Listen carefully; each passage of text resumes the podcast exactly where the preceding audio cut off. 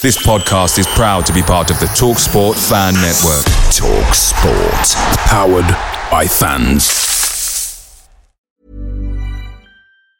And there it is. That's as good as it gets on this stage. Nissan Townstar EV strikes again. It's an unstoppable van. Unstoppable. Look, Just fantastic. You can actually see the Pro Pilot technology in action. Effortless parallel parking. It moves with all the confidence that comes with a five year warranty. And with a bench full of all star van experts, there's real strength in depth here. That's all star quality. Search Nissan Townstar EV and visit your local All Star Van Centre to see for yourself. Terms and conditions apply. Five years or 100,000 miles, whichever comes first. ProPilot is an advanced driver assist technology. Driver's responsibility to stay alert, drive safely, and control vehicle at all times.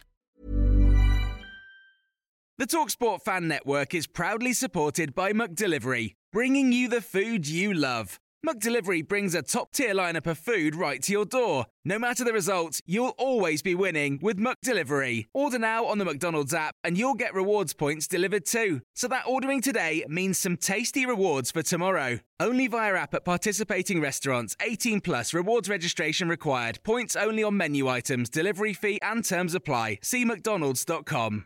Big Ben is about to chime to welcome in a brand new year, but will it be the year of the stag?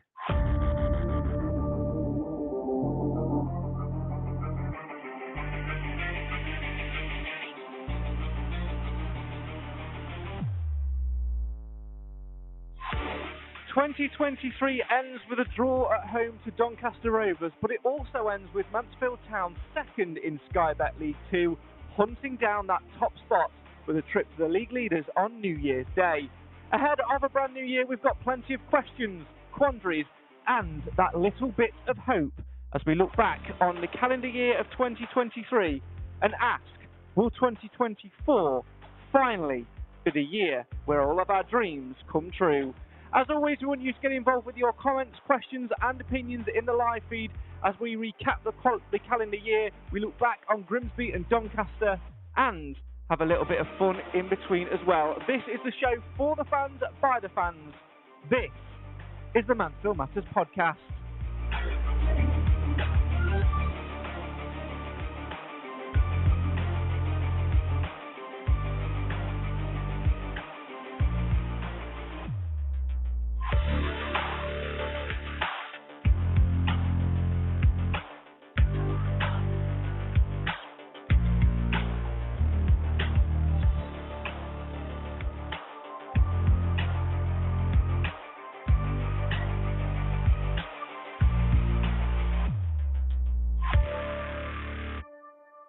And welcome to the Mansfield Matters podcast. It's the show for the fans, by the fans. Hope that you've had a fantastic Christmas and getting ready for those New Year's celebrations this evening. We thought we'd try and squeeze in one more podcast in 2023 to look back on the calendar year and look ahead to a brand new year too, one which could see all of our dreams come true. And to do so, I've quickly assembled a Mansfield Matters team worthy of looking back on all things um, on all things Mansfield Town. Hopefully, there won't be too much difference in sound quality, just having a little few other problems with it as we uh, go live. But I can't do anything about it now, so uh, here we go.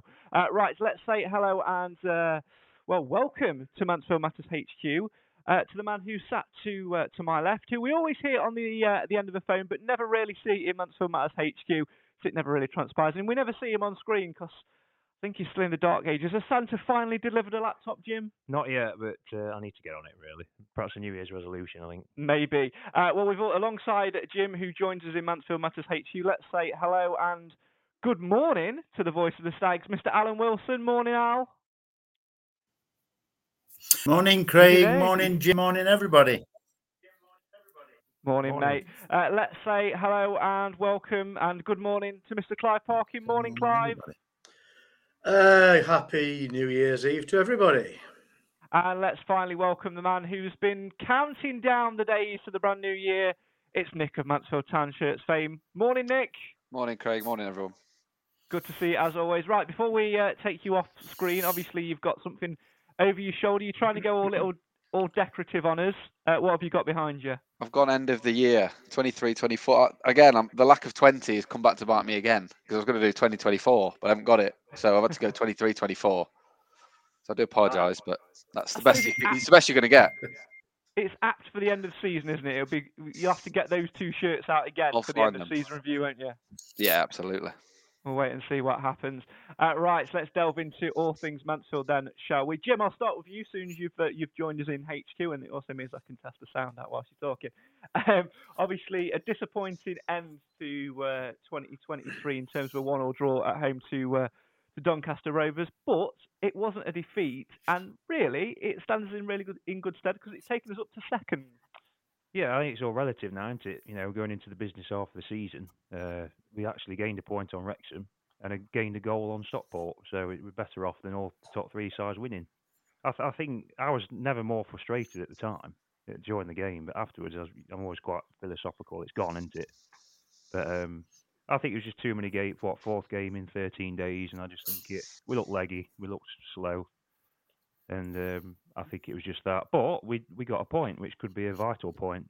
And Nigel Clough at the end of the game, Clive spoke openly and honestly in his uh, post-match uh, post-match comments about fans um, and a certain section of fans, only a minority, it has to be said, who sat behind the dugout booing.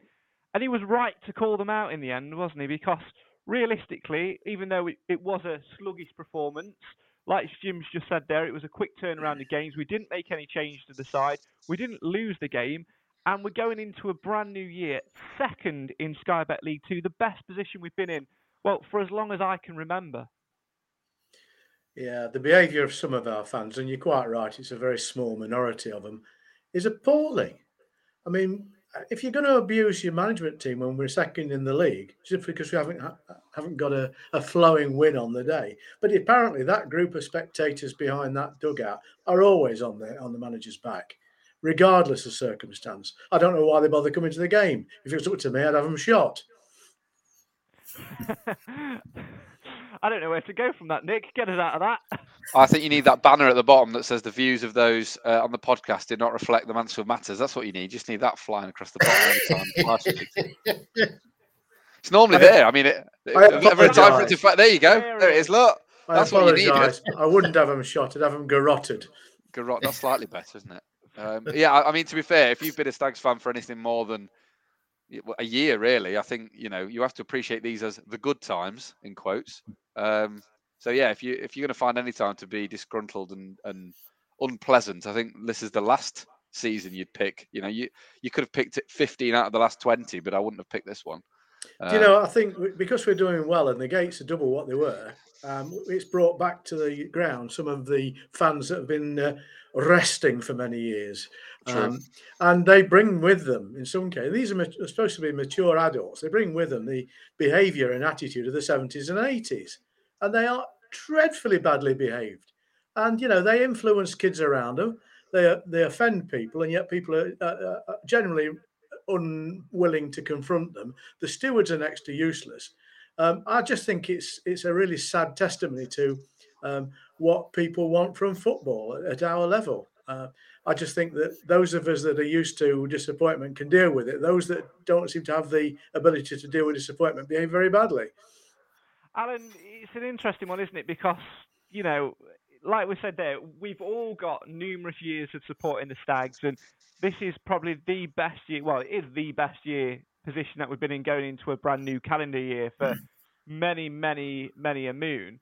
But there are a generation of fans now who expect us to be winning week in, week out, who expect us to be turning teams over. It's a perspective thing, isn't it? It is. I'm going to say everybody's got their own opinion. Everybody pays the money and they're entitled to their opinion. But, you know, we don't agree with everybody's opinion. And sometimes the opinions that they do shout out aren't the right ones at the right time. I think three things happened from uh, Friday night, in my opinion. There were too many people didn't have a good game. They came with a game plan and fitted it perfectly. But at the end of the day, it's a draw. We didn't lose and we ended up second. So hey ho. Let's delve into it a little bit in a little bit more depth, Jim, and talk about what Alan's just mentioned there, and the fact that uh, talk about what was on the pitch. let's go back to the Grimsby game, Boxing Day, because that was everything that you wanted from Mansfield Town. We had the highest amount of shots, I think, for, for a long time. I think it was some sort, sort of uh, Football League record as well. You know, we scored two very good goals. Should have arguably been more, but it was crisp, it was precise, it was exactly what you expect of Mansfield Town this season. It was, yeah. Um, it was very contrasting from the Doncaster game, but um, I think we just had a bit more in the tank, didn't we? And Grimsby were a different proposition to Doncaster, who didn't what they twentieth in the league, Doncaster, and they didn't look like that. Um, yeah, um, I, I think that's what we can do against Grimsby. And I know Clough stood there after the game, didn't he, and said, "Oh, for, for better finishing, we'd have had six goals," and we seem to have heard that time after time. You know. But um, yeah, I, I think you just got to every day. Every game's different, isn't it? And we seem to we've not got into that top gear yet. For me, we've seen glimpses of it against Grimsby and glimpses of it against like Wrexham at home.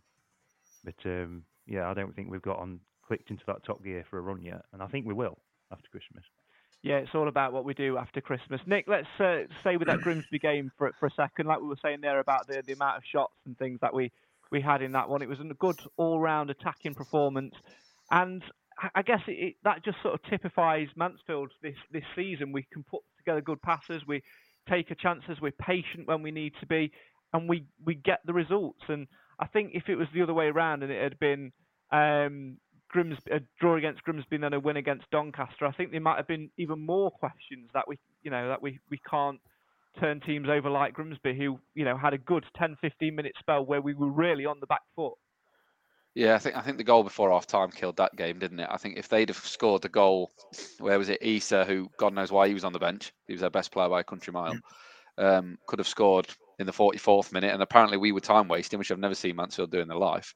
But ironically, the booking to Pym gave us enough time to score the goal, so which was nice for that to work out. Um, but I, I've got no issue with the 37 shots and two goals. it, it is what it is with the set the second highest score in the league or whatever in terms of second best goal difference. You know, I've got no problem with it. We could have scored a few more, but it was as dominant as you're going to see. I think Dave Artell did watch highlights of a different game. It certainly wasn't the one I saw on Boxing Day. I, I, have a feeling he was watching old highlights. Um, maybe of the time they beat us about 6 0 at Blundell Park. Maybe he was watching that one. Um, but yeah, I, I, thought, apart from that little, like you say, 15 minute wobble, I thought we were utterly dominant. I didn't think they looked like scoring. You know, Danny Rose had a few efforts where it, you know, flew into the the stand. I, I, thought we, we looked dominant. Um, ironically, I think the best move we've put together over Christmas was ironically the goal against Donny.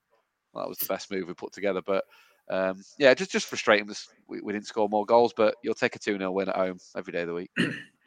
Alan, we talk about, well, we spoke pre Christmas about squad rotation over the, the festive period, and Nigel Clough was vocal in his comments before saying, you know, I am going to utilise the squad over this busy period. There will be squad rotation.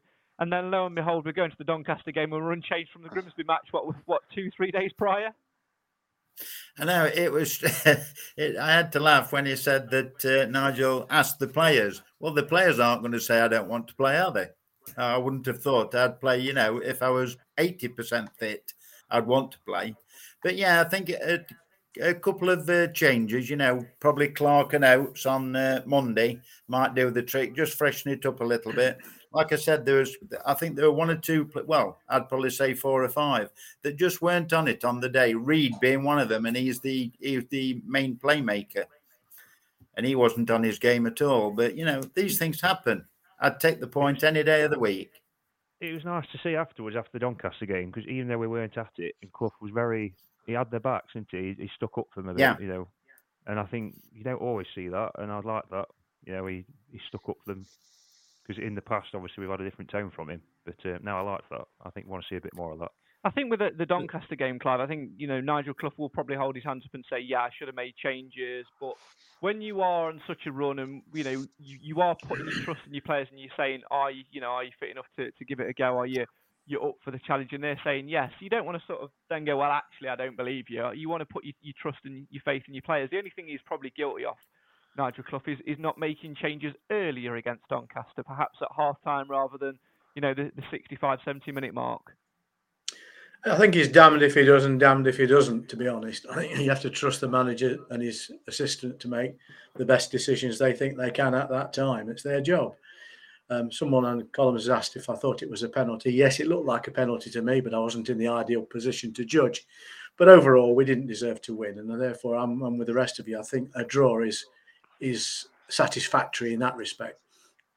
And if, if you go back, you know, historically over our, our seasons, Nick, and, and look at the, the games we played, performances like that against Doncaster, where we weren't at our fittest, where we weren't at our best, where we weren't taking our chances as much, historically, those are the games in previous seasons which would have ended up in the loss column. The most important thing is that we came out of the game, we still got a point from it, and we still stayed unbeaten. We are so difficult to beat with just one league defeat this season so far, which we should have won. Think, yeah, yeah, which of course we should have won, or at least should have got a draw out of that one at, at Swindon. It's one of those, Nicky, isn't it, where you just think, what do people want? Yeah, I think that the big our biggest sort of tick in the box is that we are hard to beat. You look at all the teams who are successful in this league historically, and they are hard to beat. They don't lose many games. Um, and I know we're into now double figures for draws, but it just means we don't lose. We, I, I would hate to want to play Mansfield, um, and I don't think many teams will want to. I don't think Stockport will particularly want to play Mansfield either. I don't think anybody does. I think we're we just we don't set out to to not win, but we are just very incredibly difficult to beat by default. The, the defense, I mean, Pym for me has been I, I question the re-signing of Pym slightly, thinking that well maybe there's because he's he's on a lot of money and maybe there are options who are just as good in, on on a lot less money, but he's been unbelievable. He's been outstanding as the whole back four, and I think that being hard to beat is our biggest quality at the minute. You look back in, in, in previous seasons, like when we got to the, the we, playoffs when we played MK Dons, we were brilliant going forward, but we you know we were conceding goals for fun at home, especially.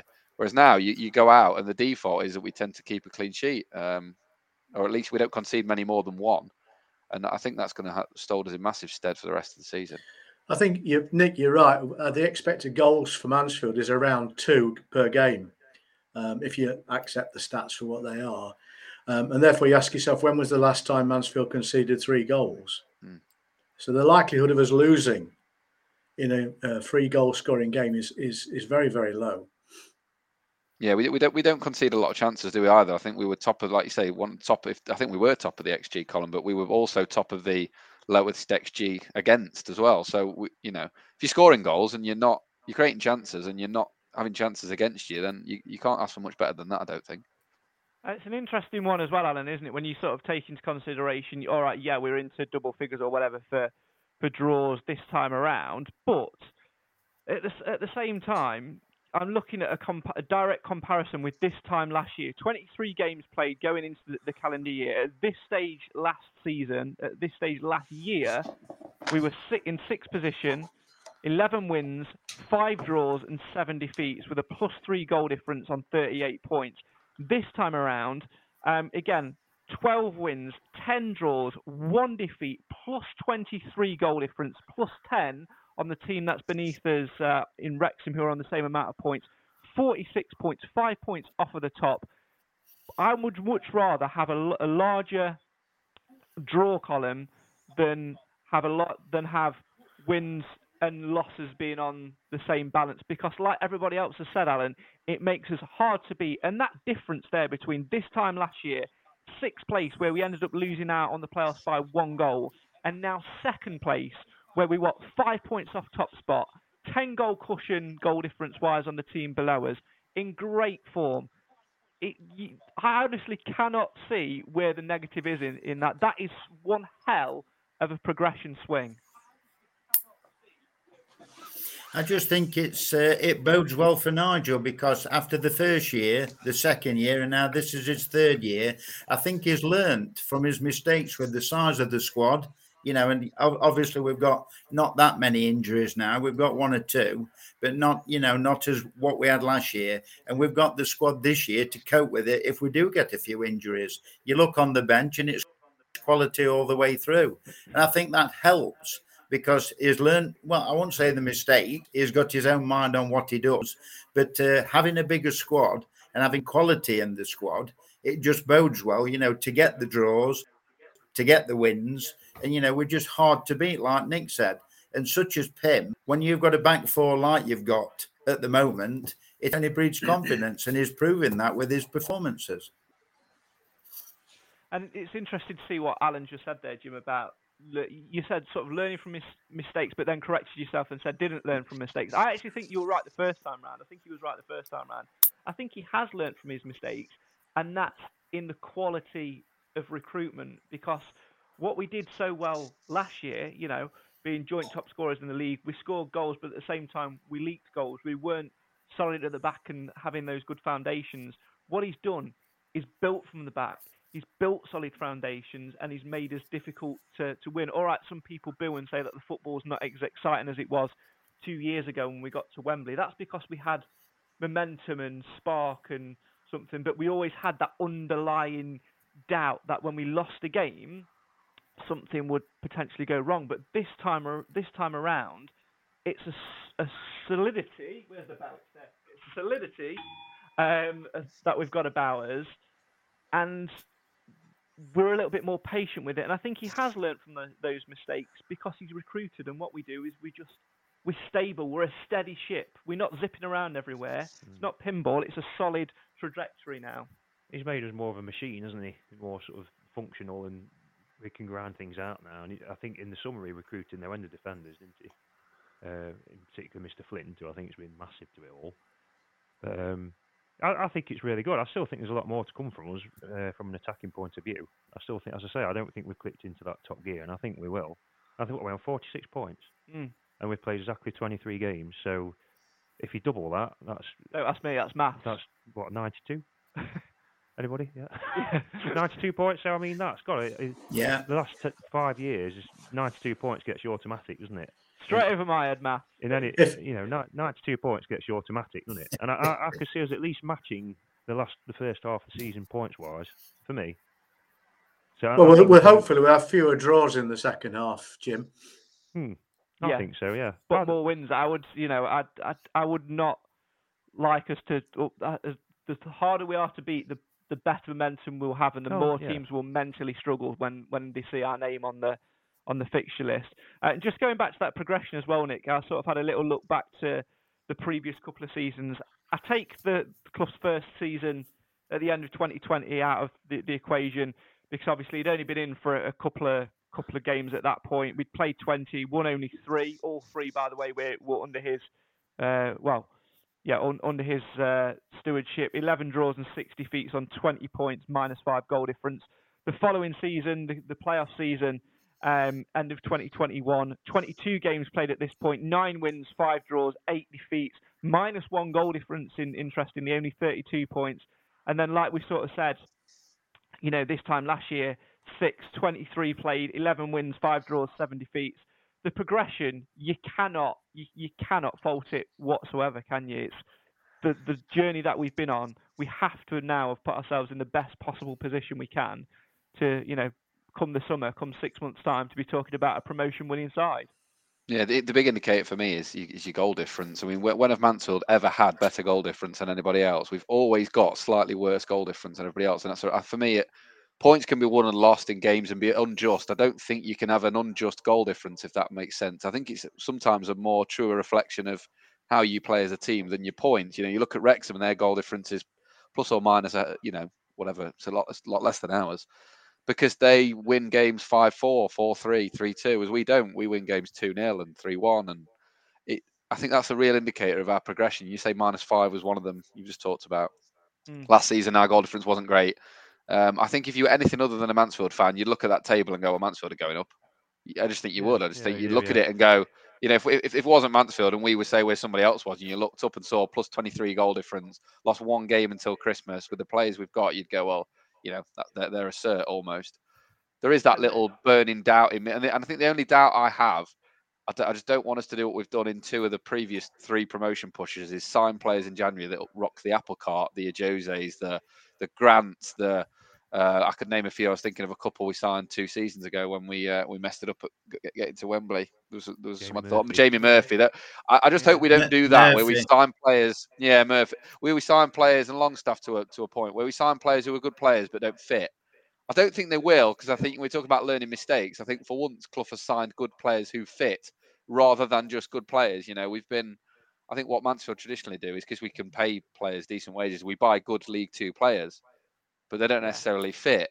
Um, whereas I think as long as we do that in January, I think the trajectory that you speak about, I think is just, you know, I think will be very hard to stop. You've got to think, oh, are two teams going to get better points bet- on us and goal difference between now and the end of the season? And uh, at the minute, the way we're playing, I can't see it. I'm going to come back to the players' things uh, shortly because we will talk transfer window uh, in the second half of the show. I just want to pick up on one other thing that Nick mentioned there, Alan, is that is uh, the, the the phrase anything other than a Mansfield fan, and that, is probably the thing, isn't it? At the minute, um, we are so used to uh, historic heartbreak and being in positions like this, and it not ending well, it ending in tears of, of sorrow rather than tears of joy. And I think Sarah hits the uh, the nail on the head in the comments. Says we have some moaning fans behind us in the lower west. Uh, they moan from sitting down to leaving. Uh, some people just like do like to, to have a moan, but if like we was talking about the stats there, Alan, you know, you look at the progression that we, we've been on. This has been a journey which we've built over three, four years, and we are now in the best possible position that I think we could be in. Ashley also says in the comments, Alan, I would like 14 wins in a row, like Stockport, then that shuts them up. I have to slightly disagree with that, Alan. I have to say, as much as I would bite anyone's hands off for 14 wins in a row, what I want to see Mansfield do is mirror exactly what we've done to this point. Because if we do that, we will be promoted. We're not 14 wins, wins row, as we saw at the start of the campaign. The more you win games, the more you become a target. What Mansfield are now is difficult to beat. We're tough to break down. We're a side which gets under your skin and irritates you. And I just want to see us continue that vein of form because the more momentum you build with wins, consecutive wins as the season goes on, the more that defeat inevitably rocks you. Whereas what we're doing now, being tough to beat, accepting a defeat or a, a, a difficult draw like we had against Doncaster at some point, it doesn't matter because you know that collectively we're not going to deflate. We're on a steady, steady road, and I can't ask for anything more. Can you? No, um, no, and I think it's fair play to Nigel. I'd say it would take three years. He's in his third year, isn't he? I think this is his third year. Is like we said, is is learned each time, is moved forward, and he's always said that if a player comes in, whether it be January or loan or whatever, they've got to enhance what we've already got. there now out there that's any better than what we've got. I think you'll be fine one to be honest we may need a you know a striker possibly who can put the ball in the net on a frequent basis. But I mean, we've got Keillor-Dunn with 13 goals. We're shipping in with Maris, you know, and even Flint and Cargill getting the odd one or two with Johnson. And I think it's looking good. Uh, like Nick says, I don't upset the apple cart about it if we can't the player that we want. Obviously, Nigel's found somebody that wants to put on loan, whether it's the chap from Cardiff, whether it's somebody else, who knows? We'll wait and see. But uh, I just think they've got to be careful. While they're doing okay, leave it as it is. Let's delve into some uh, comments and then we'll take a quick break and we will delve into that transfer window chat. Keep your comments coming in. Have your say on your team. Uh, your reflections on 2023, please, in the position that we are in going into the brand new calendar year. Uh, Ant says if they would have offered us uh, second in the league at the beginning of the season, we'd have all taken it. Can't understand people booing 6 0 or 1 0. We get the same points. It's a great time to be a true Stags fan. People asking about who we might sign in January as well. Uh, Liam says anyone booing or moaning at, at sitting second in the league needs to take a. Um, uh, seriously, give the, their head a shake. Absolutely. Um, 14 wins takes us to 92 points, says Ashley. Uh, and Laura says best defence out there. Just need to keep scoring. Unfortunately, last game couldn't seem to break Doncaster down.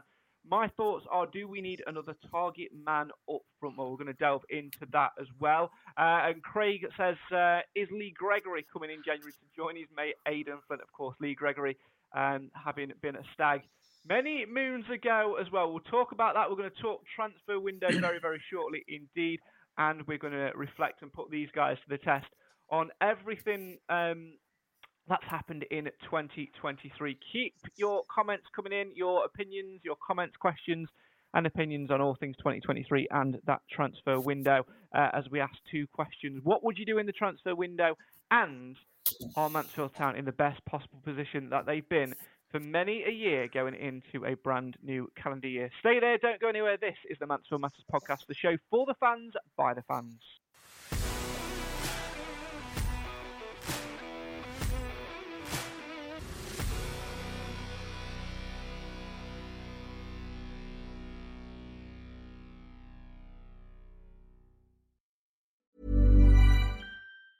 And there it is. That's as good as it gets on this stage. Nissan Townstar EV strikes again. It's an unstoppable van. Unstoppable. Just fantastic. You can actually see the Pro Pilot technology in action. Effortless parallel parking. It moves with all the confidence that comes with a five year warranty. And with a bench full of all star van experts, there's real strength in depth here. That's all star quality. Search Nissan Townstar EV and visit your local All Star Van Centre to see for yourself. Terms and conditions apply. Five years or 100,000 miles, whichever comes first. ProPilot is an advanced driver assist technology. Driver's responsibility to stay alert, drive safely, and control vehicle at all times. Picture the scene. All of your mates around, you've got your McNugget share boxes ready to go. Partner this with your team playing champagne football. Perfect. Order McDelivery now on the McDonald's app. There's nothing quite like a McDelivery. At participating restaurants, 18 plus serving times, delivery fee, and terms apply. See McDonald's.com. You're with the show for the fans, by the fans. This is the Mansfield Matters podcast. Welcome back to the show. Keep your comments, questions, and opinions coming in. Right, we're going to delve into the transfer window. Uh, alongside me, I've got Jim Evans joining me in uh, Mansfield Matters HQ, and virtually uh, we've got Nick of Mansfield Town Shirts fame, Clive, and Alan there as well to answer all your comments, questions, and opinions and talk all things transfer window. Uh, there is a big rumour going around at the minute, uh, Jim, that uh, a former Stagging Lee Gregory is going to come uh, back to the One Call Stadium, of course. Played with Aden Flint at Sheffield Wednesday, friends with him as well. Is it just putting two and two together and getting nine, or do you think there's something in it? Because it's it always seems to be, doesn't it? Oh, it's a friend of a friend and a high profile name, so it sort of fit it, it fits the glove. Before we delve into friend of friend and all that, yes or no, would you bring him in based on him as a player? Um, possibly. I mean, you got to take it all with a pinch of salt, don't you? I would, but you get linked with hundreds of players at this time of year. Everybody does, and it's ninety nine percent of the time it's waffle, isn't it? So, I think the more we sit here and talk about it, and you think about it, do we really need particularly anybody? We, we probably need a bit more depth because you know injuries and lack, lack, lack of form. But I think we're basically pretty good, to be honest with you. When you think about it, It's an interesting quandary, Nick. I'm going to come to you because earlier in the show you were talking a little bit about Mansfield doing what they've done in the past, signing players for the sake of signing players, signing players because other player, other teams are signing players and getting the wrong fit in. The biggest thing for me at the minute is a not losing any of our big hitters who have been tremendous in our rise to where we are. We're talking the likes of, of DKD, Aden Flint, and etc. etc. And then B, it's whether or not you rock the boat. Because I completely agree with what you said before. We did need players back then because we, didn't quite have the depth that we've got now, but they have to be the right fit. Jamie Murphy's the prime example. You know, a couple of seasons ago, tremendous quality, but he came in on loan. He didn't live locally. He was living away from his family. I think he had four young children. You know, lived up in Scotland. And if you were to take that in context of any other job than football, you just simply wouldn't do it. So getting that signing right is the biggest thing that Nigel Clough would, would have to do. On the surface, given all of that, would you make any additions or would you just go with what we've got? I I think it'd be criminal if we didn't sign a striker. I just don't think what who we've got are firing, and they need some support. I just don't think they're enough to get us the goals that potentially we need. I know we are scoring goals from otherwhere, uh, from from other areas. Um, if DKD carries this up, he'll be on 24 goals. Is that likely? Don't know. Maybe he's going to drop off. I'm not sure. I, I just think they need a bit of help up front. I would sign one striker, and that is it. I wouldn't upset. You know, when we signed Murphy, that stopped Quinn playing on the left, and then that Quinn McLaughlin thing stopped working. You know, don't sign somebody who pushes the likes of Maris or Reed or Brunt or let's not bring somebody in for the sake of it who pushes out somebody who's had a cracking start. That you know, somebody who comes in and pushes Bowery out, for example, maybe at right back or left back or whatever. I just think we need a striker, and that's it to complement the three we've got. Get Gale out on loan, and that for me would keep the squad size the same. Um, getting a goal scorer in January though is a horrific time to sign a, you know, to sign a goal scorer because if they're already scoring goals, they're going to cost a fortune. Somebody behind me at the, at the Stag said about the fella at um, Swindon, Jake Young. I don't know whether he fits into our system. I've no idea, but he's going to be stupidly expensive because he scored what 15, 16 goals.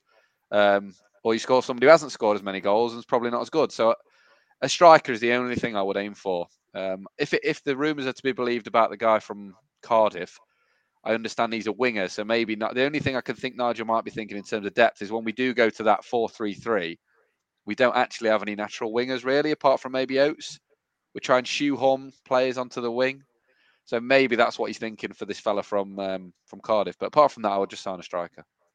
That's Nigel it. Clough historically, Clive doesn't like to make uh, too many signings, uh, other than ones that are methodically out, or the ones that he's targeted uh, in the summer. I don't think he'll be the type to, to bring players in for the sake of uh, bringing players in. But I think it's it's like with all said, we've all said, isn't it? It's whoever comes in can't afford to knock somebody else undeservingly out of that side because there's nobody within that squad that I can see being you know, like for like replaced, other than the likes of Hiram Boateng, James Gale, Will Swan to a degree, who just aren't playing or aren't featuring anyway. So, what would be the point? I think let's start from basics. If we had this squad last year, we'd have romped the league. We have a, a, a better quality of player this year across the, the, the, squad. We were deeper in places where we were we were woefully exposed last year. And as we mentioned earlier, our defence is second to nobody in this league. So you don't want to mess around with that. I think in the longer term, you'll be looking for a replacement for Brunt because I can't imagine him being here next year. But then we've got Kilgour coming back from injury, hopefully. Um, I think we need a striker. We need a, um, an unambiguous striker. Um, and if I had to pick anybody, I think I like the look of the lad Smith from Sutton. If we could buy mean, him, I mean, mean the thing is, there are going to be clubs that are now already looking to reduce their budget based on failure for next year, and Sutton fits into of, that category. Yeah, sorry to cut you off. you'd mentioned there the lad from Sutton. What's his? Do you mean Alistair Smith? No, I don't mean him. Do I? There's this tall striker. I've forgotten his name. Do you mean Salford? The fella from Salford? No, what's the lad for Sutton? I've forgotten his name. I don't know. The lad for Sutton who was Smith was Alistair Smith, who was ours who we no, had. I don't mean it. Now at Lincoln. I might be thinking the I might be thinking the tall lad from Salford then, but either tall way, yeah, he's an unambiguous striker and he's good in the air, and yeah, I think that's, that's something we haven't Smith. got. Yeah, yeah, yeah. But, uh, but again, I think if if they didn't get a signing at all, I'd have no problem with it. Um, I think when you need to move some people out, um, Boateng is the obvious candidate. He's just never played the way that we knew, know that he can. Um, and therefore, you know, he's, he's, had plenty of chances. We just have to let him go. And rumour ah. has it that Swindon are interested in him. But if that's the case, good. But because uh, I think Clough's probably up to his limit on budget as well. I think Chris has just uh, figured out who we all meant in the comments. Clive yeah, Harry, Harry Smith. That's so many Smiths. You were right with the Smith. They need to change a few names to help poor old Park in here. yeah, I mean, uh, uh, Alan. Go on. Uh, we're just talking there, obviously, about potentially moving players on. I think I, I agree with, with with Clive. I think we don't particularly need a player to bring in other than one who's immense quality. But then who do you you take out? If you're going to bring anybody in, it's going to be more somebody who is just going to be on the fringes, to use the, the term loosely, and who can just come in and play one or two games or, or impact from the bench. I don't think you're going to shift Akins. You're not going to shift, um, you know, DKD. You're not going to shift Mar- you're not going to shift Maris, you're not going to shift Oates. I don't think anyone can come in and be of, of that caliber. I think what we do need to do, though, is I, I think we probably need to just manoeuvre a few out. For me, what would you what would you be doing? Would you be on the on the side of we need to bring somebody in, or are you happy with what you've got and believe that we've got enough within us to continue the journey and the momentum that we've already built? Well, if you get rid of uh, if Boateng goes, I would bring one in, you know, just to cover for him. If O'Toole's, O'Toole's really played anyway, so it's not a massive list, uh, list miss, should I say. And also Cooper could climb up the rankings there, I think. But uh, yeah, if I would just bring one in, it would be more of a strong because I think we're quite comfortable in midfield anyway. And at the moment, I know if maybe it's saving him, maybe not. There might be some underlying problem with Oates, why he's not getting, you know, the full 90 minutes each game. There might be a reason behind that, but I would sooner have Oates playing than not. It's an interesting quandary, um, this one, um, Jim, because you look at that midfield, and Alan's just mentioned there, Jonjo O'Toole, he's played, excluding like additional time, he's played one minute of Sky Bet League Two action this season, one minute from the bench, which is, you know, and he's had numerous injuries, and I believe he's injured again. Hiram Boateng has not really hit the ground running, and he wouldn't be he wouldn't be a miss. You've got Alfie Kilgour potentially coming back. You've got Elliott Hewitt potentially coming back. You know, February February March time for the for the running. You've got George Cooper, who's a defensive option. Lewis Brunt has been tremendous going into midfield. I think losing Boateng and, o- and O'Toole and not replacing them would also be fine. Yeah, I mean, Bo- Boateng and O'Toole, I should think, are uh, two of the bigger earners as well in the squad. but for me, I mean, I know Swan's not particularly done a lot, and Gale's a bit raw, and not that anybody's particularly been terrible, you know, up front. But I think it's more. I think as the season goes on and we become one of the favourite teams to go up, I think, and we see more more teams coming to the mill and parking the bus, and we find it hard to break them down. I think it's more we're missing that striker. They don't have to be the best striker, but that striker who gives us something different. You know, who can win headers in the box, who can get crosses in and they can win headers. You know, whether they're marked by three or four defenders that we haven't really had since Hawkins left. They don't have to be the best one, but just someone who gives us a bit something a bit different when we're struggling to break teams down at home uh, when we're up against a low block. Nick, I think one of the, the things as well is that when it comes to this time of year, there's a difference between short-term thinking and long-term thinking. A lot of people's viewpoint is probably that short-term of what's going to get us over the line, what's going to get us promotion, who can we get in to do this little chunk. Nigel Clough doesn't do that. You look historically at his signings; they're all longer-term players. So any player that we that we bring in has to be good enough to play in League Two and get us over the line. Of course they do, but also they've got to be a long-term investment and they've got to be good enough to perform in League One as well. Yeah, we don't want anybody short-term like your Longstaffs, your Murphys that we've already spoke about, Jose's that were purely brought in to get us over the line and didn't work. We don't want any of that. Um, I think he will only look long term, it seems, unless he brings a loan in. I mean, I know he has talked about a loan, so, but I can only assume that's someone to bolster the ranks rather than um, come in the team. The only thing I would like and I would say is I think we looked worse now. We seem to have dropped back to one up front like we did against Doncaster. I like to see two up front. And I think Maris pushing further forward has then pushed DKD up front, which then means, um, as we just spoke about, that we haven't really got anything else up front other than the standard. Let's try and get in behind. If that doesn't work when they sit deep, we do need that other option. Um, so that may be a short-term signing just to get us over the line. But like you say, Clough doesn't usually do that unless he can get somebody on loan. Because historically, we haven't used many loans this season, have we? We normally we've normally used all of our loans up by this stage of the season, but we've only had one. Um, so yeah, I, I, I, don't think he will get anyone necessarily short term unless it's a, a, quick loan of some sort. But we, we definitely need another option up front. And you're all forgetting the enigma that is Jordan Bowery as well. So uh, you know, let's let's not lose hope. Let's not lose faith because Jordan Bowery is always there to go up from right back or True. left back and allow others to come back into the fold. Because as much as I say that tongue in cheek, Alan, actually, if you look at what we've just been talking about there, Stephen McLaughlin, you know, two, three, two or three weeks ago, wasn't on anybody's radar, wasn't in a, in any of equation, and yet he's come back in. He played 45 minutes against um, against Grimsby, came on as well, you know, against Doncaster. He's very much back in the fold. You've got Callum McDonald there as well. You've got so many options. You've got Elliott Hewitt potentially coming back. You've got um, Alfie Kilgour potentially coming back. So that then does free up the likes of Jordan Bowery and uh, or whoever to, to push higher up the pitch, doesn't it? You've you are blessed with options, but it's a case of when and not if, and also doing the same thing of not rushing said players back. I think it's more of a mentality thing of getting through January and going, well, we've got this far with who we've got and what we've got. Um, we don't need to, to panic and just, you know, match up, match up with the Joneses, so to speak. And as regards Stephen McLaughlin, I think he's been a revelation since he's come back. I know he's not played that many min- minutes, but he's looked the quality player that he used to be, in my opinion. He seems to have, had touchwood, seems to have got rid of the injury woes, and he is firing on all cylinders. He's looked really good, to be fair. I think Stephen McLaughlin. Alan Wilson, why don't you shut up? the curse of Alan Wilson again. What do you mean again? they've already ordered. They've ordered some new crutches based on that. oh dear, oh dear. So it's. I tell you what, though, lads. I mean, the one thing that's fairly clear to me, and I'm, I have no greater insight than my intu- own intuition, is that they seem to be a happy squad this year. And you know the, the the Danny Johnson ism's gone, and and I think uh, whatever's happening behind the scenes with with John Joe O'Toole isn't having a great deal of impact on the uh, on the squad. I just think the team seems to be working for each other, which is a really good thing.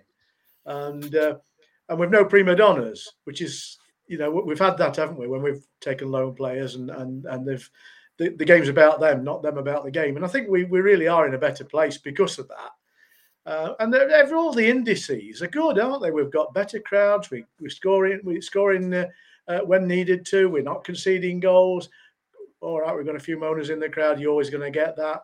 And the pitch is a bit awful considering the amount of money that's been spent on it over the years. But generally speaking, would you swap where we are now? If, if you said at the beginning of the season you'll be in second place at Christmas, would you have taken it? Of course you would. Yeah, one hundred percent. And I just want to add to there as well. I think Anthony in the comments has put uh, Boateng can go, Gale out on loan, bringing her forward if they if they fit us. I still think actually we can probably afford to get Gale out on loan without bringing anybody in, without sparking a whole new conversation. But there's one other thing which we've we've we've forgot as well, and that is we've got Anthony Hartigan out on loan. So if we had midfield problems and we did let Boateng go and didn't bring anyone else in, he's there to recall as well. We've got we're blessed with with so many options. We are in the best position as a squad, Nick, that we have been for so many a year, and I think that's down to the meticulous work and progression we've made over the last, you know, 18 months or so to get out the ones that we don't need. Everybody thought, you know, in January last this year when um, Lapslie and, and Hawkins were let go, that that was a big mistake. Well, actually, it's it's proved that it, it wasn't, and you know, I just I think you've got to look historically what Nigel Clough has done and actually have trust in the process, what he and his staff are doing off the pitch now, rather than going, well, Wrexham have signed four strikers, uh, Stockport have signed two midfielders, such and such have signed a goalkeeper. Why can't we trust in what we've got? I think if you can't trust Nigel Clough in League Two, you ain't going to trust anybody. I don't think we're going to get a better manager. Certainly not for a long time. Um, and he's proven he knows how to get out of these awful leagues that we find ourselves in. He knows how to get out of them, doesn't he? And the, the whole three-year plan, I think it was Alan was mentioning earlier, is coming to fruition, isn't it? He said he would need three years.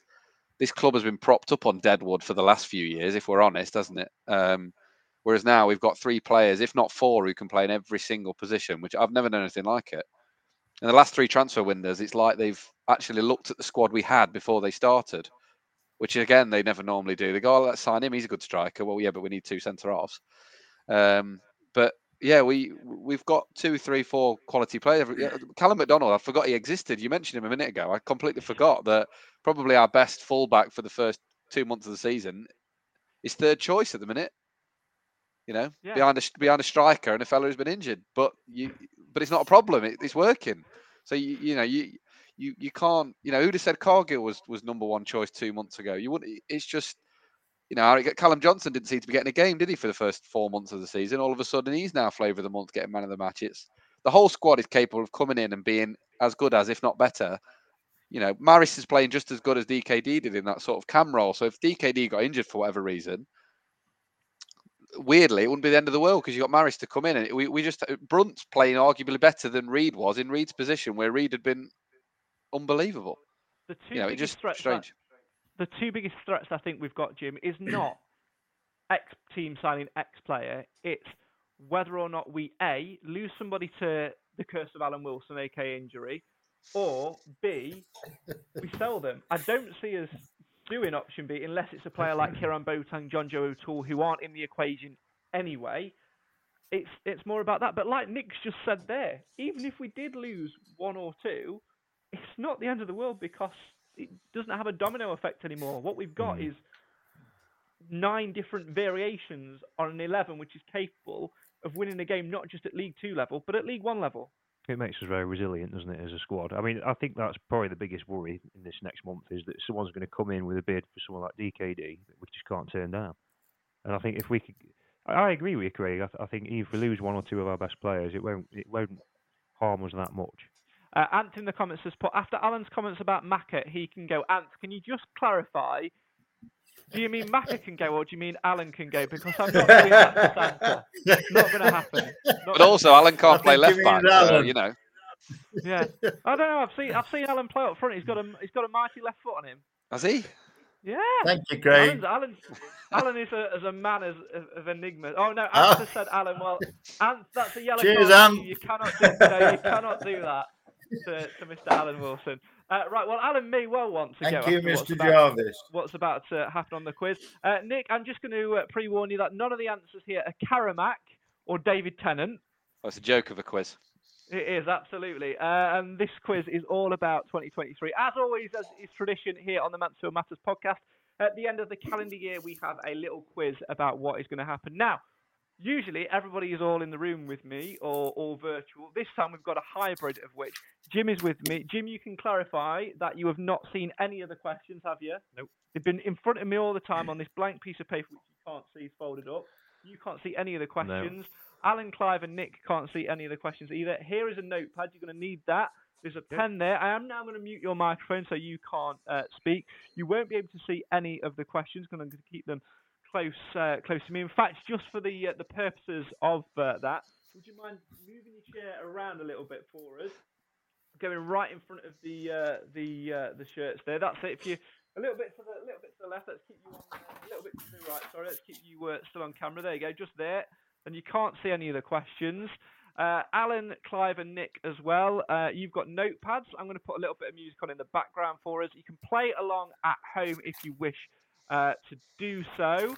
Um, and uh, yeah, all of these questions are all about um, what's happened uh, over the uh, the uh, the last 12 months or so.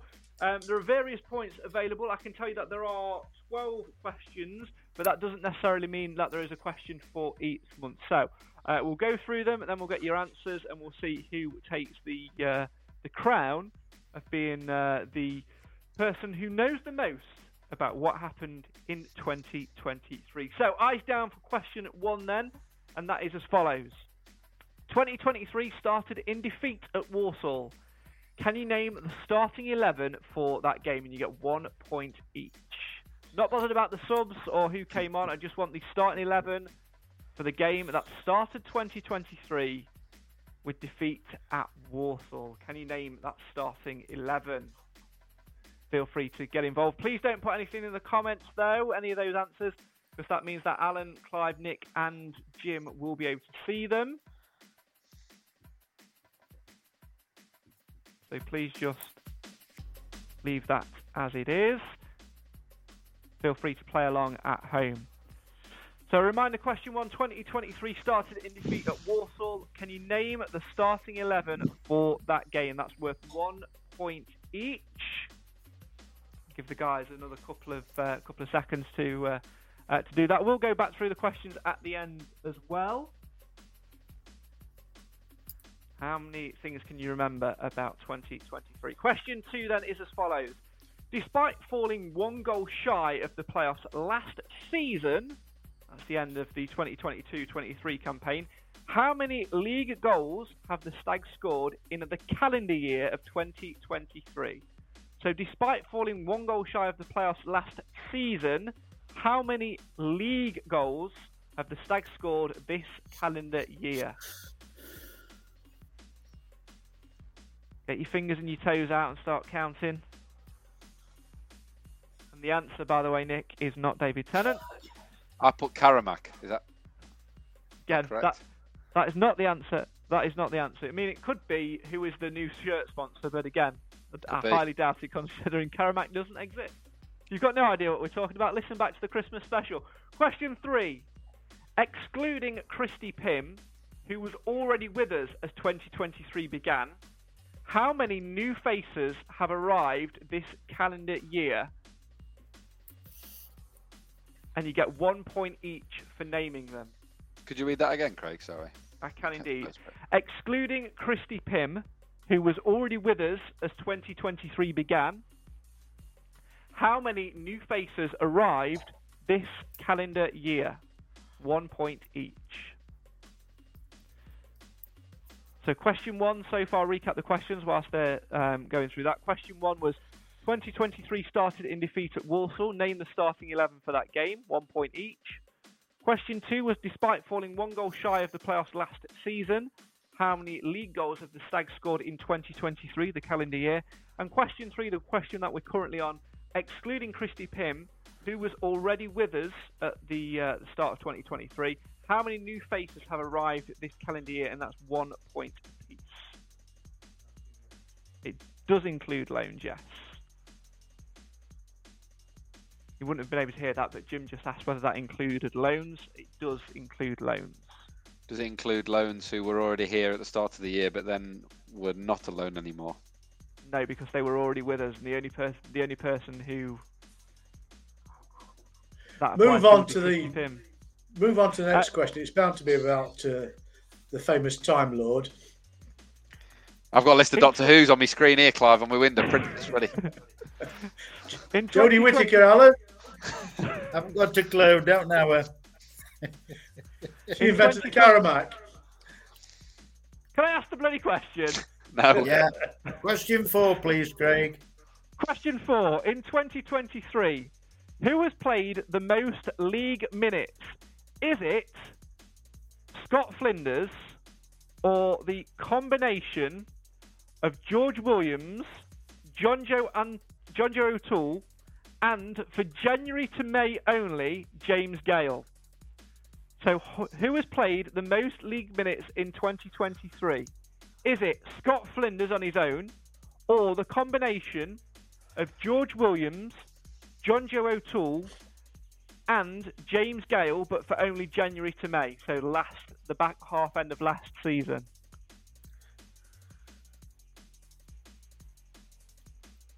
Question five. On Valentine's Day, the Stags shocked us all with a 4 0 win at Carlisle, but who scored the goals? That's one point each.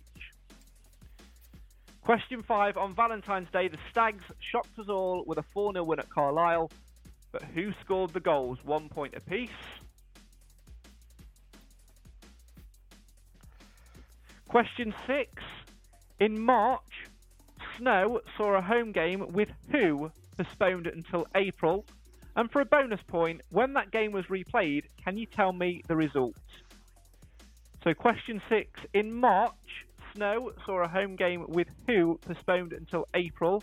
And a bonus point for the result.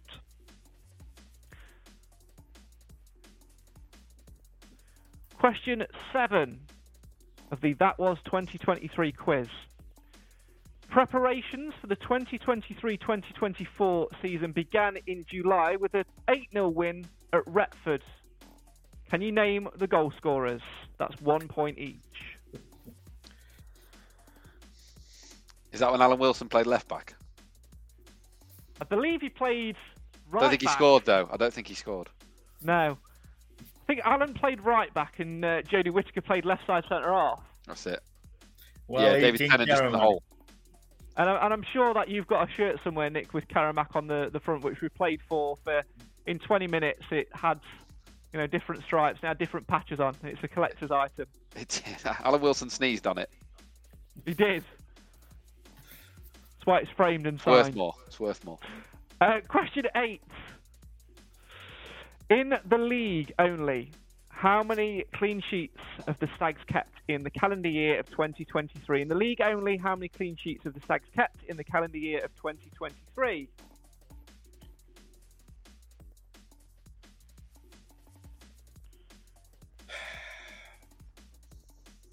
Question nine, the one which Alan Wilson revised for.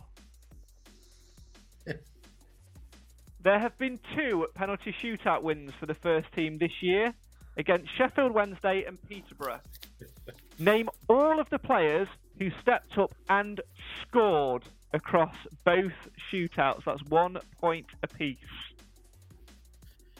There have been two penalty shootout wins for the first team this year against Sheffield Wednesday and Peterborough. Name all of the players who stepped up and scored across both shootouts. One point each. So you don't get any points for the players who missed. It's only those who scored.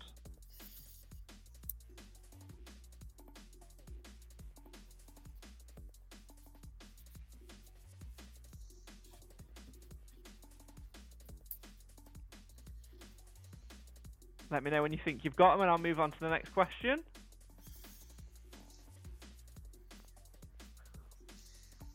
Clive's all good. Nicky, you all good? Yeah. Yeah. Alan? Yeah. And I've got a nod from Jim as well. So let's uh, move on to question 10, which is 2023 saw the return of the Nottinghamshire Derby with a 4 1 win in October. Goal scorers, please, one apiece. One point apiece. Nice and easy one for you for question 10. 2023 saw the return of the Nottinghamshire Derby with a 4 1 win in October. Name the Stags goal scorers, please. One point apiece. Question 11. This one should be fresh in your memories as well. According to the stats, how many shots did the Stags register on goal on Boxing Day?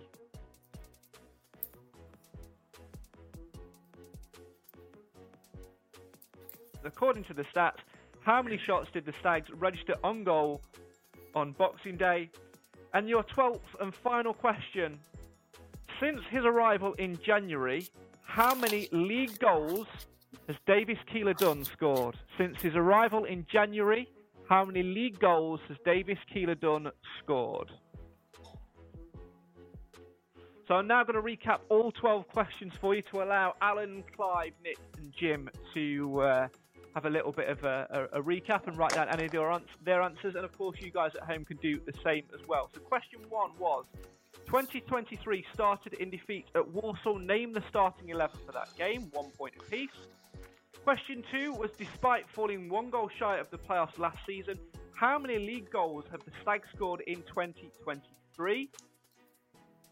Question three, excluding Christy Pym, who was already with us as 2023 began, how many new faces arrived this calendar year? One point each. Question four was in 2023, who has played the most league minutes? Is it Scott Flinders or the combination of George Williams and John Joe O'Toole for the entirety of the year, plus for January to May only, the minutes of James Gale? Question five on Valentine's Day, the Stags shocked us all with a 4 0 win at Carlisle, but who scored the goals? One point each. Question six was in March. Snow saw a home game with who postponed until April, and a bonus point for the result uh, when that game was eventually replayed as well. Question seven was preparations for 2023 2024 began in July with an 8 0 win at Retford. Name the goal scorers again, one point each. Question eight in the league how many clean sheets have the Stags kept in 2023? Question nine was uh, there have been two penalty shootout wins for the Stags' first team this year against Sheffield Wednesday and Peterborough. Name all the players who stepped up and scored across both shootouts, one point each. Um, question 10 was 2023 saw the return of the Nottinghamshire Derby with a 4 well win in October. Name the goal scorers, one point apiece. Question 11, according to the stats, how many shots did the Stags register on Boxing Day? And finally, question 12 was since his arrival in January, how many league goals has Davis Keeler Dunn scored? Uh, this is the point that if you're watching the live version, uh, we are now going to give the answers. If you're listening to the audio version of this you're listening to it back and you haven't had time to write down all of those answers yet, press pause because we are going to do the answers in three, two, one. okay, time for the answers now. I'm going to put Jim's microphone back up so he can answer some of the questions as well. I'll uh, go through them all. You can stay where you are, John. There you go. Yeah. Um, so, question four. Make sure you're speaking to the microphone for us. Uh, question one, sorry, was 2023 started in defeat at Walsall. Name the starting 11 for that game. Jim, I'm going to start with you. Name the starting 11 for that game. Right, I've got Tim Hawkins, Hewitt, Maris, Clarke, Stirk, Opes, Barry, Boateng, Quinn, Swan. I know some of them must be wrong. A lot of them are wrong. Uh, I'll go through them for you. It was Christy Pym, Kellen Gordon, Ollie Hawkins, James Perch, and Stephen McLaughlin, Anthony Hartigan, Hiram Boateng, Stephen Quinn, and George Lapslie. Rhys Oates and Will Swan were the starting 11 for that game. Did you say Quinn? You're- I did, yeah. I'll go through them again in a second for you. Ryan Stirk was you're a year out on Ryan Stirk. Yeah, it's Christmas. Yeah. I let you off. Uh, the lineup: Pym, Gordon, Hawkins, Perch, McLaughlin, Hartigan, Boateng, Quinn, Lapslie, Oates, Swan. Let me know if you need me to recap the answers. You all good? Point one point each. Give me a thumbs up when you uh, when you're ready. Right, question two. Despite falling one goal shy of the playoffs last season, how many league goals have the Stags scored this calendar year, Nick? I was hoping you weren't going to ask me that one. 80 I've gone for. I have no idea. Clive, 77. Alan, 68. Jim. 65 I got. The correct answer was 81. I'm going to award a point for the person who was closest, which is Nick. Get in there. Well done. Well done, Nick. Thank you very much, Al. Uh, 39, Means- means a January lot. To May, 39 January to May, 42 August to December.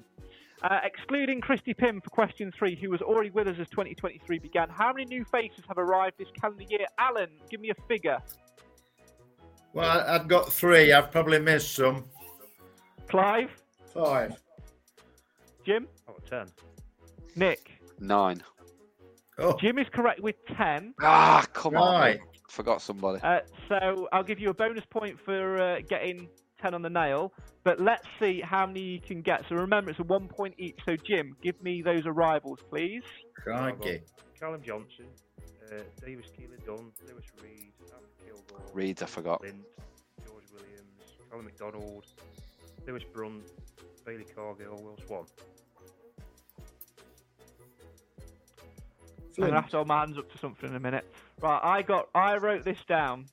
Um, Alfie Kilgour, Callum Johnson, Lewis Reed, Davis Keillor-Dunn, Callum McDonald, Bailey Cargill, Aaron Lewis, George Williams, Yeah, them two. Aden Aden Flint, and Lewis Brunt. Now, Jim said there Will Swan, and then Nick earlier in the quiz asked us a question. That I was- completely that- forgot. yeah, that was my Will question. Swan was, was on loan, with us in January.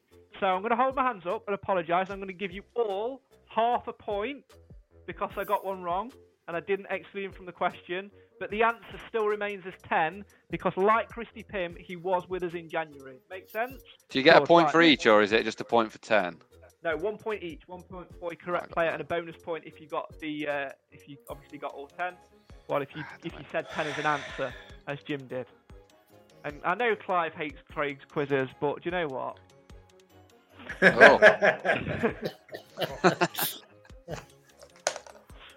so half a, you all get half a point for me writing the question wrong, but the correct answer still remains as ten. And the answers were Kilgour, Callum Johnson, Reed, DKD, Callum McDonald, Bailey Cargill, Aaron Lewis, George Williams, Aden Flint, Lewis Brun. Right, question four. In 2023, who has played the most league minutes? Is it Scott Flinders or a combination of George Williams and John Joe O'Toole for the entirety of the year, plus James Gale for January to May, so the back end of last season? Now, for clarity, this does not include any additional time, so 90 plus 4 or whatever doesn't count. It's based solely on 90 minutes. Yeah, like we're Uh, taking that into account. Like, I know you were, but you know, just in case some pedantic people listening or on the panel like you, Clive, would pull me up on it. So, Clive, I'm going to come to you for the answer. Is it Flinders or is it the combination? I think it's Flinders. Alan, Flinders. Nick, I don't think you'd have wrote a ridiculous set of options if the answer wasn't Flinders. Jim? The correct answer with 378 minutes is the collective of John Joe O'Toole, Oh. Joke. George It's a joke, Williams, this quiz. and James Gale in that Plus David series. So Tennant. you were wrong, Nick. I Plus David Tennant. I specifically wrote it for that reason. Uh, and Scott Flinders uh, was 360. Uh, question five on Valentine's Day, the Stags shocked us all with a 4 0 win at Carlisle. Jim, but who scored one point each? Correct.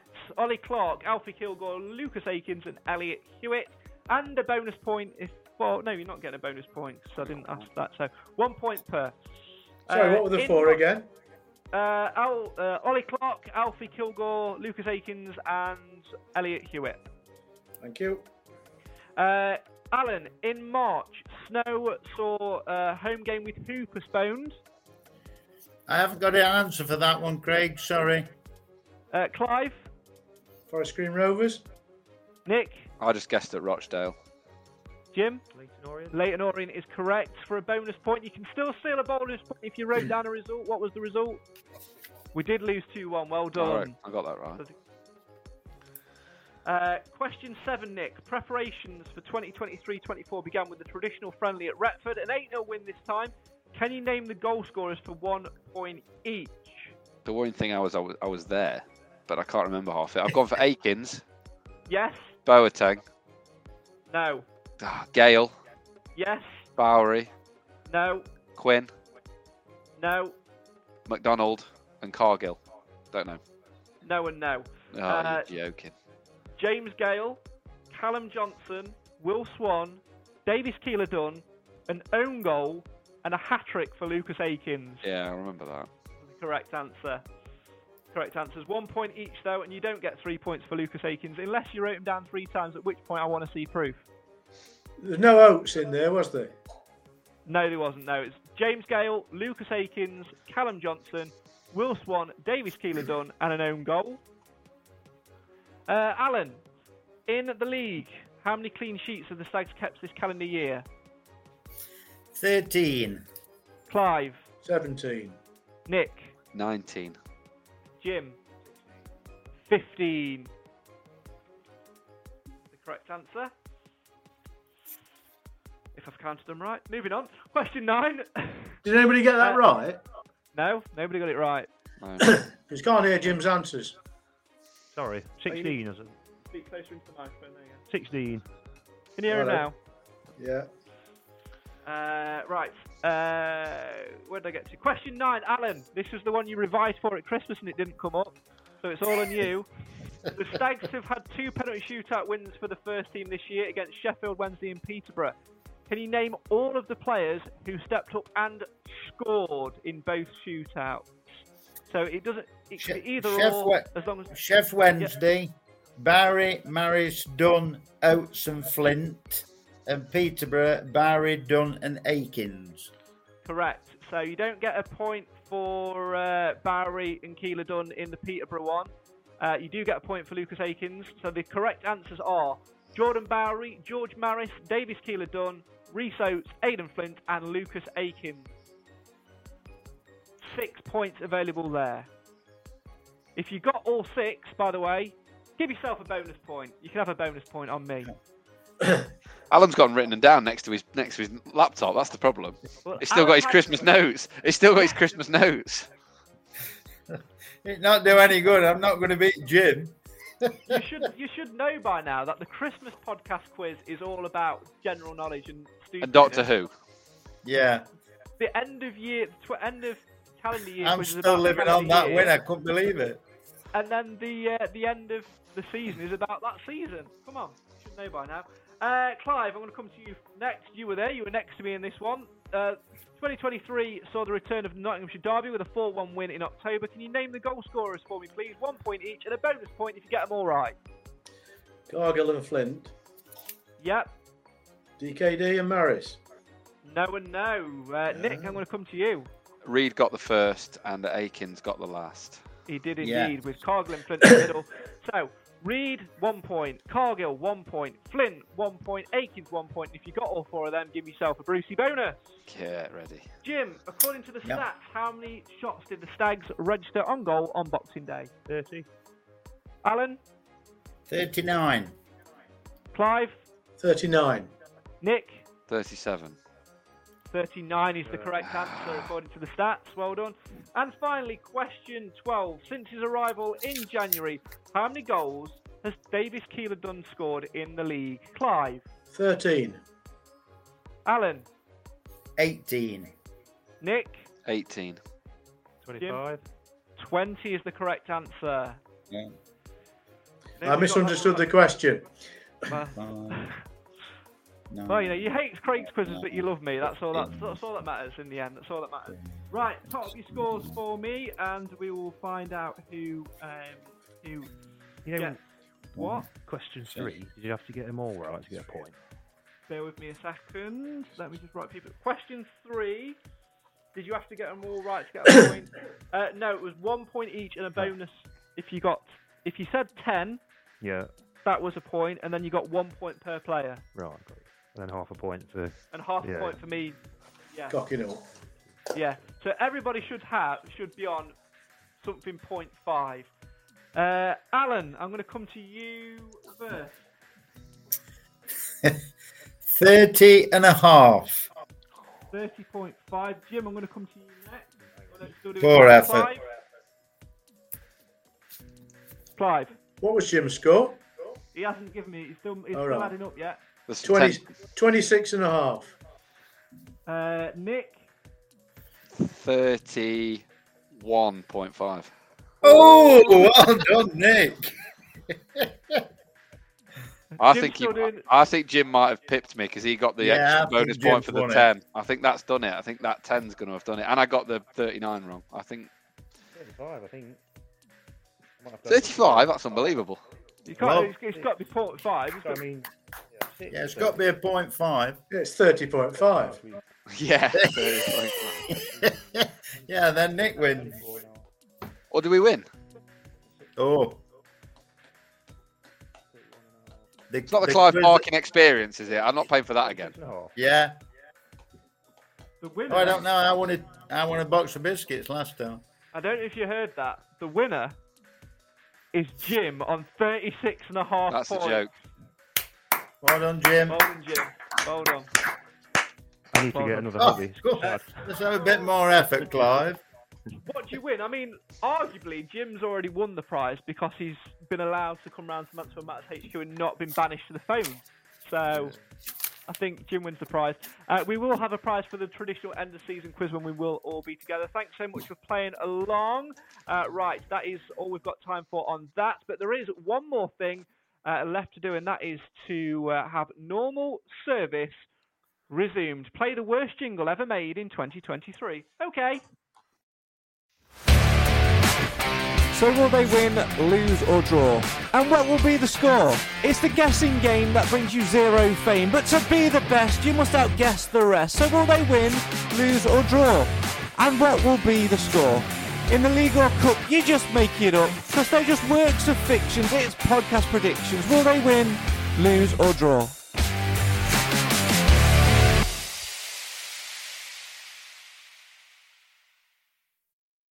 Right, a big month ahead for Mansfield Town. Uh, and H Jim and H Jim Clive has put us on his uh, name. Bit harsh.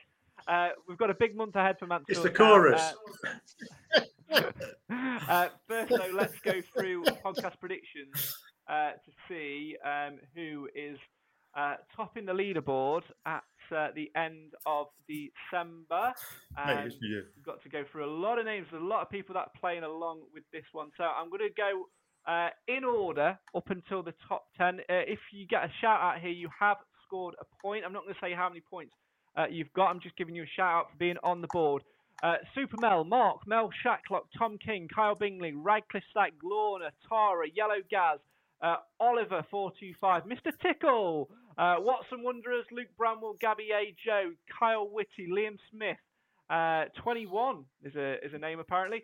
Nick Welsh, uh, Sarah A. Oh hi Sarah, that's who I work with. Um, John John, Ian Brown, Addison Crump, Nathan Edge. Who? Uh, Matt Green, not that one. Matt W. Craig Pateman, Taxi Pete, Mitchell the American, Dennis Sims, Mark Lapco, Craig Foster, Craig Vincent, Roger King, Sam Pateman, Richard Spencer, Sarah Sonnock, Darren Wood, Cam Felton, Paul Broomhead, Proud Stag, Stephen Pound, uh, Keeley of Her Game 2 fame. Um, just checking that there's nobody on um, the same points in the top 10 before I do it. Um, no, there's not, so I can carry on. Where I get to? Uh, Marie Wilson, Kathy Holmes, Joe Dalman, Adam Crump, Otley Stagg, David Shetlife, Tim Phillips, me, uh, Will Pound, Ashley Mutter, Simon Wilson, Nick of Mansfield Town Shirts fame, and uh, there we are. So we have a top 10. We have three people all on 10 points. Uh, notice in there that I didn't say Alan or Clive. So they are somewhere in the top 10. So um, let's reveal who is in the top 10. Right, here we go then. In joint 10th place on 59 points apiece, we have Stags Chat, Steve Yule, and JS. In ninth place on 60 points is Clive Barkin. In eighth on 62, we have Mrs. Trump. In seventh on 64, we have Chris Ellison. And then in sixth place on 65, we have Kiwi Stag.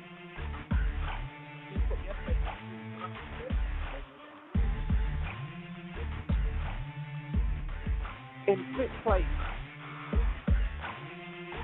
it's Fathead on 67 points. In fourth on 73, it's Alan Wilson on 73 points. In third place, it's the podcast predictions guru Ben Swain on 80 points. And then we've got the two front runners on 98 points and 88 points that will reveal who they are. Well, they know who they are, but we'll reveal who is who in just a second. First, though, so far a grand total of 292 points have been scored in the Mansfield Matters Podcast Predictions League. We're in sixth place, it's Nathan Edge. In fifth, it's Cam Felton on 35. Jumping up to me in fourth on 55. Nick is third on 57. Clive is then second on 60 points. And then Alan Wilson is leading the way at the top of the Mansfield Matters League on 73 points. In Unassailable. Unassailable. Absolutely. In doubt the league in total so far this season, I can tell you that 2,112 points have been scored. But as we go into the new calendar year, there is one man who is 10 points above second place. Leading the way going into the new year is Steve Naden on 98 points, Nick Felton just behind in second on 88 points. But will Steve still be top at the end of January? Don't forget, double points available as we take on Stockport on New Year's Day. Predictions coming next. Well done, Steve.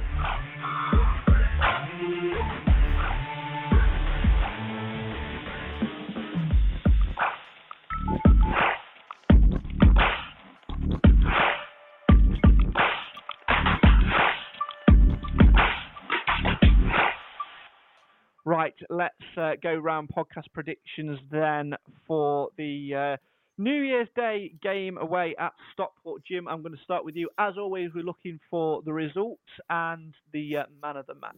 2 1 win. Uh, Ollie Clark. Uh, Nick, I'm going to come to you next. 2 2. 2 2 draw. Okay, yeah. Man of the match. Flint. Clive. 1 1 Pym. I am going to go for a 3 3 draw. Don't know why. Ooh, and I'm going to go for man of, man of the match. I'm going to go for DKD. Uh, Alan, you're the leader of the Mansfield Matters group. Uh, we've had three draws so far on our predictions. Jim's the only one that's gone for a victory. Are you going optimistic, Alan, or are you going to go pessimistic? The usual Stockport County 1, Mansfield Town 2, man of the match, Bailey Cargill. Well, there you go. As always, if you want to get involved and have your say on your team, and of course, play along with podcast predictions, the link that you need is in the description. Uh, before we go and before we round things off for 2023, uh, let's just uh, reflect on the calendar year as a whole. Um, Alan, I'm going to start with you. January came around and you know, we were in an all right position. We were in, in and around the playoffs again, but there was a little bit of niggling doubt in there that we'd not quite achieved our potential. Then we made some good signings. All in all, second as we go into the brand new year. Surely, this calendar year has been one of good momentum, and it's given us the best possible position to be in for the new year. You must be pleased with it. Definitely. I'm more than pleased, Craig. You know, being a Stags fan for 54 years, it's uh, it's looking very, very good. And I just finished the end of the year with four words: In Nigel, we trust. Clive, uh, what about you? Uh, your reflections on 2023 as a, as a calendar year? Well, I have to try and conquer at this point my inherent negativity because I've been a Stags fan for so long, it's ingrained in me. Um, but I think we're going to get promoted automatically this year and don't rule out as champions.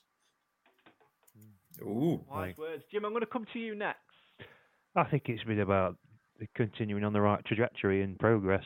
You know, since Clough's came in, he said give him was it three years, and it's he's sort of what's what he said is coming true, isn't it? And uh, I'm excited what this year's got told. I think we will get promoted. Yeah, yeah. And I, I agree with Clive. I think the, the title is not out of question. No, it's certainly not. Nick, uh, what about you yourself? Obviously, you know, a, a real good year for the Stags. We are in the best possible position that we could hope to be at, at this stage. Something would have to go drastically wrong now, wouldn't it, for us to not get promoted? Well, like I say, the the inherent pessimism that Clive feels, I think we all do. But again, like I said earlier, if it wasn't Mansfield, there's not a chance you'd be saying they won't go up. So, best thing we ever did this year was not get in the playoffs last year. That's my yeah. um, strange take on this year. The best thing we ever did was not not get in the playoffs. Concentrate on this year. Two good transfer windows, and we're in the best place we have been for a long time. Absolutely.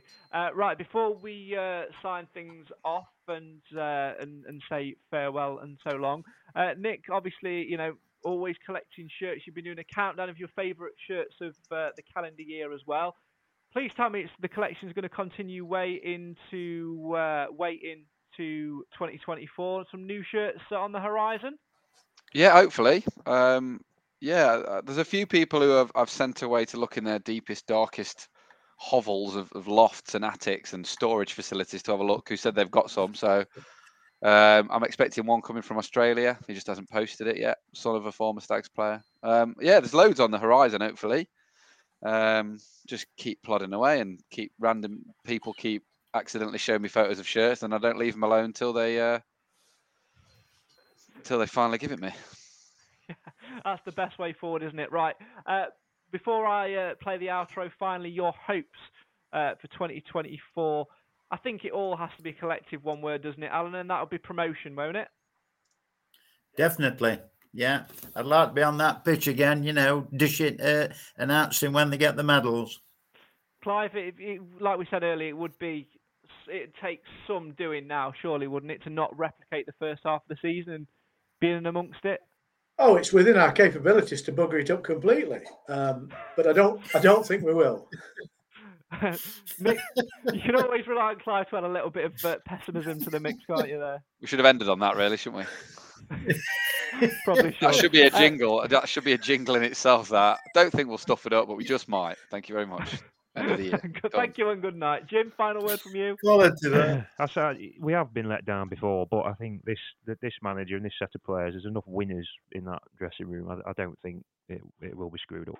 Well, Not there you go. Not this time. The words there of Jim Evans. Thanks as always for joining us. My thanks to uh, Nick of Mansfield Town Shirts Same, to Alan Wilson, uh, to Clive Parkin, and for Jim Evans for joining me in the Mansfield Matters studio uh, this lunchtime on New Year's Eve.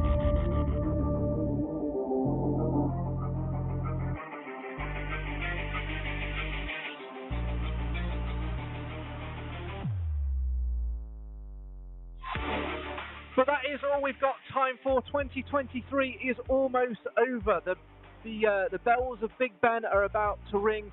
Will 2024 be the year of the Stags? No doubt we've been on one hell of a journey this calendar year, transforming the club into the best position that it's been in for many a moon to remember. All that's left to do now is strap ourselves in, ask questions, ponder quandaries, and have that little bit of hope as we reflect on 2023 and welcome in 2024 with a trip to the league leaders, Stockport County. As always, we will be there to follow the journey, to have our say on our team, and you can do the same as well. Make sure you're following us on all things social media to find out when we're next going to be live. Play along with podcast predictions via the link in the description, and there's only one thing left to say. Have a happy new year. See you on the other side.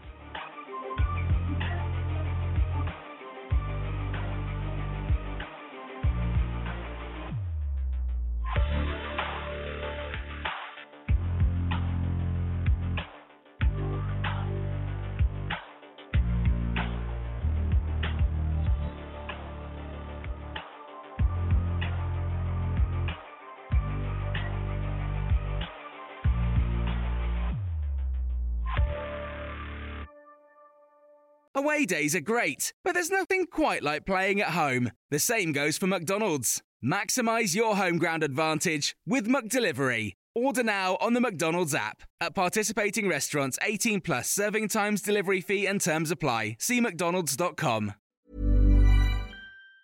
And there it is. That's as good as it gets on this stage. Nissan Townstar EV strikes again. It's an unstoppable van. Unstoppable. Look, Just fantastic. You can actually see the Pro Pilot technology in action. Effortless parallel parking. It moves with all the confidence that comes with a five year warranty. And with a bench full of all star van experts, there's real strength in depth here. That's all star quality. Search Nissan Townstar EV and visit your local All Star Van Centre to see for yourself. Terms and conditions apply. Five years or 100,000 miles, whichever comes first. ProPilot is an advanced driver assist technology. Driver's responsibility to stay alert, drive safely, and control vehicle at all times.